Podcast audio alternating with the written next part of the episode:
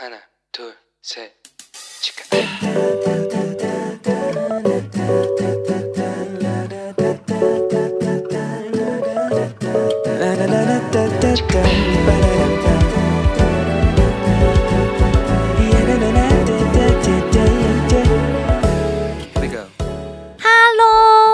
欢迎大家又回到石头们的青春日记。我是和你一起面对人生考试的好朋友 Annie。下礼拜就是期中考了耶，大家准备的怎么样啊？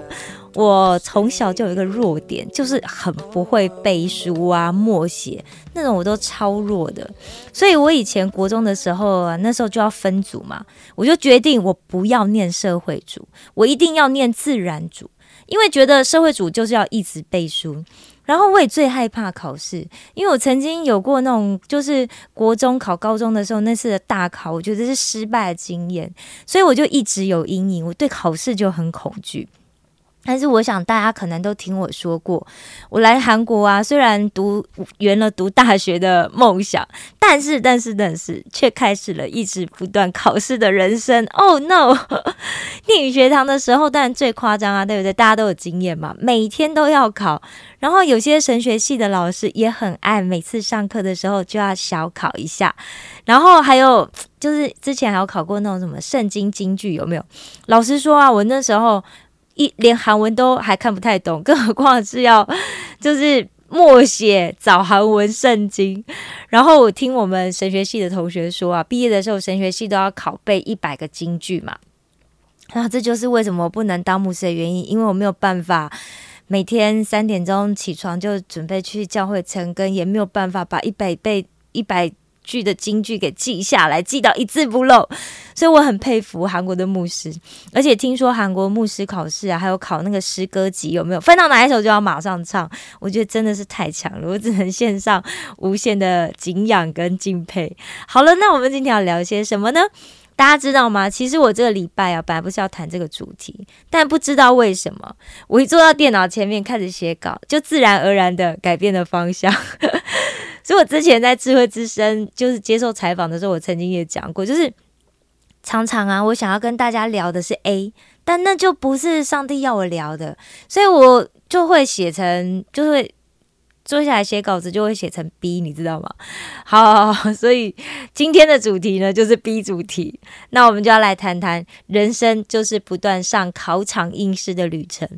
不知道有没有同学跟我一样，就是我刚到教会的时候，就经常听到有人发生问题的时候啊，牧师或者教会的弟兄姐妹就会说：“哎呀，那是撒旦对你的试探，你一定要紧紧抓住上帝的话语，这样才能赢过试探哦。”或者是你可能也会听到：“啊，那是上帝对你的试炼啦。”当时我就觉得，诶。试探跟试炼有什么不一样呢？那我我要怎么知才知道说，诶，什么是来自神的，什么是来自撒旦的？因为大家都知道嘛，你常常会听到说，祷告的方向很重要啊。那如果我祷告方向错了的话，那岂不是就要失败了吗？但我不想失败啊，对不对？我不知道大家是不是跟我一样，以前有过这种困扰。那前一阵子啊，我在上就是教会一对一门徒训练的时候啊，里面就有一章啊，就谈到。就圣经里面，他记着三种试探，然后因为我是用韩文上的这个课嘛，所以我就写着写着，我就突然发现，诶，怎么那个试探跟试炼啊，其实在韩文都一样是用西红来表示，诶，那韩国人怎么都不会混乱呢？这时候就觉得哇，中国文字的表现真的太丰富又太多彩多姿了，害我好混乱哦。那书上就写啦，这个试探包含以下三种，那第一种呢就是试炼。雅各书的一章二到四节里面是这样记载的：“我的弟兄们，你们落在百般的试炼中，都要以为大喜乐，因为知道你们的信心经过试验，就生忍耐。但忍耐也当成功，使你们成全完备，毫无缺欠。”首先，这是雅各写给住在巴勒斯坦以外的犹太人当中的基督徒。那巴勒斯坦就是包含了以前的迦南地，所以散族啦、菲利士人呐、亚图什人呐，还有后来的亚述人呐、巴比伦人呐。讲到这里，大家应该有点模糊的轮廓出现了吧？对，那边以前就是一直都住着大量信奉异教的人。就像现在也是一样啊。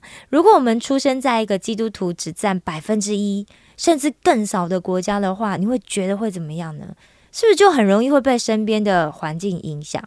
那犯罪学当中啊，有一种就是由芝加哥学派提出的一个社会混乱理论。这个里面的核心论点啊，就是一个人的居住地是决定那个人参与非法活动可能性的重要因素。而试炼的重点在于信心的养成。对神抱有信心的话，就会对所处的环境有所忍耐，可以处在那个环境当中，但是却不会被污染。是的。就像中国人，我们常常会用荷花来比喻嘛，对不对？出淤泥而不染这种意思，而要出淤泥而不染，又要洁白美丽，又要产生香气，这不是一件容易的事，对吧？那第二种呢，就是诱惑。雅各书的一章十三节到十四节是这样写的：人被试探，不可说我是被神试探，因为神不能被恶试探，他也不试探人。但个人被试探，乃是被自己的私欲牵引诱惑的。诱惑，大家应该就很容易可以联想得到了吧？比方说食物的诱惑啦，打电动玩具的诱惑啦，感情的诱惑啦。或者是同学们这个阶段最好奇的就是异性的诱惑啦，这些都跟什么有关？没错，就是跟我们的欲望有关。在犯罪学理论当中，最著名的一个啊，就是普通或者是说一般应变理论。这个理论有一个核心的重要的核心观察，就是人为什么会犯罪？当我们发现我们自己没有钱，又想要获得东西的时候。就是说，如果你有目标，但是你却没有一个正确的方法，这样就很有可能会引发犯罪。斯坦福大学有一个知名的代表性实验，就是棉花糖实验。那这是由米歇尔博士啊，在一九六六年到一九七零年代左右，在幼稚园里面所进行的有关自制力的心理学的实验。那这个实验的方式啊，就是把一个小孩子单独留在房间里，然后发给他一块棉花糖，让他选择他是要马上吃掉这个棉花糖，还是可以等十五分钟之后再吃。如果他愿意等的话呢，十五分钟之后他就可以再多得到一块棉花糖当做赏赐。